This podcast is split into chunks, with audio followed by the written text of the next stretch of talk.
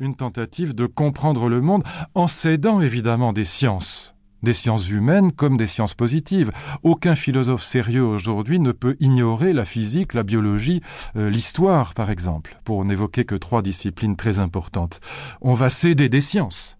Mais le but reste évidemment euh, de saisir le monde euh, dans sa globalité, c'est-à-dire d'essayer de comprendre ce que j'appelais dans le coffret Apprendre à vivre, ce que j'appelais euh, le terrain de jeu, c'est-à-dire le terrain de jeu dans lequel notre existence va prendre place. C'est ça le projet philosophique. Évidemment, on a besoin pour cela euh, de céder autant qu'il est possible euh, d'une compétence scientifique, mais le but n'est pas à proprement parler scientifique, il ne s'agit pas simplement de, de, comprendre scientifiquement ce qui est, il s'agit de euh, s'acquérir, si je puis dire, une vue globale du terrain de jeu dans lequel notre existence va prendre place. Et aujourd'hui, ce terrain de jeu, encore une fois, on va le voir dans un instant, c'est la mondialisation. Encore une fois, la philosophie, c'est son temps ressaisi ou saisi dans la pensée. Hein. Et puis sur le deuxième point, je suivrai aussi Hegel.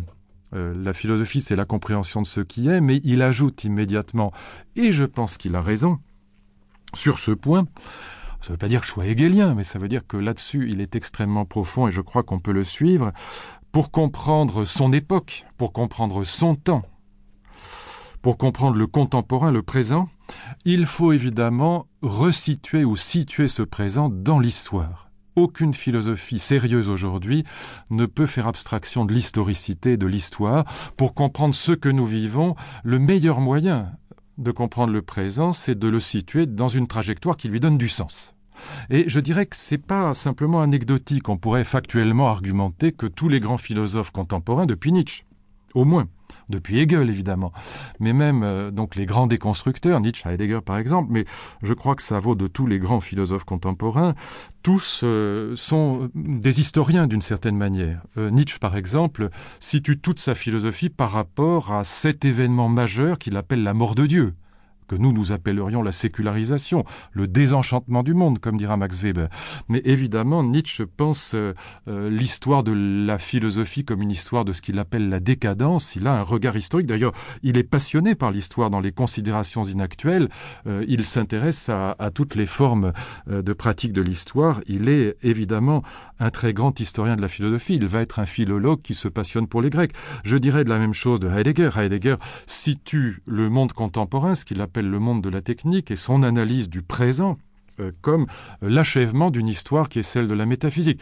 Pareil pour Husserl, qui est peut-être le plus grand, ou en tout cas l'un des plus grands philosophes du XXe siècle, qui parle de la crise de la conscience européenne et qui situe toute sa réflexion sur la phénoménologie et sur la philosophie par rapport à cette crise de la conscience européenne. Mais même des euh, philosophes peut-être moins importants, en tout cas à mes yeux moins importants, qu'est-ce que ça veut dire?